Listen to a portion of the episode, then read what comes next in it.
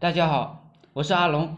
做生意就如同开饭店，不管你是高兴不高兴，客人来了，你总得上菜。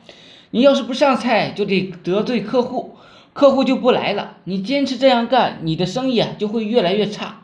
网络上发广告，你不能说我今天心情不好，我就不发了。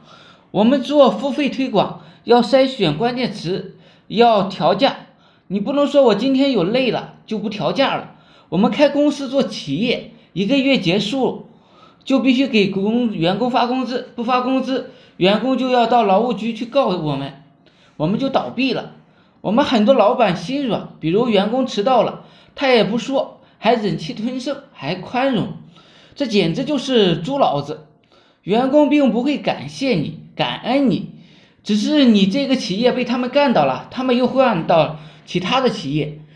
他们还要骂你这个老板呢，没本事。很多互联网公司的老板招聘员工，想吸引优秀人才才，就讲我们公司没有加班、双休，有零食吃。我以前不懂如何干公司，也跟着这帮傻逼呢学，以为这样才能够吸引到优秀的人才，结果都吸引来了一帮什么也没有志向的傻逼。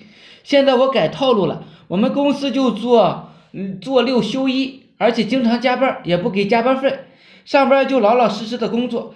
敢看新闻吃零食，我就开除你。我们这里要是的是勤奋者、奋斗者，要的是以工作为主的人。喜欢玩的回家找你妈妈，爷没工夫陪你玩。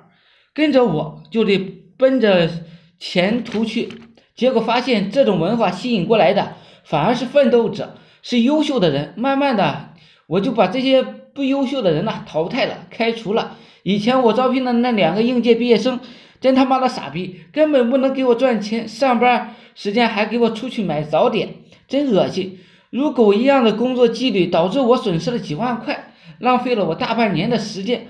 如今啊，我是痛改前非，凡是不认真的，直接开除。好了，今天呢，给大家讲一下，就是老板的思维，如何看待员工。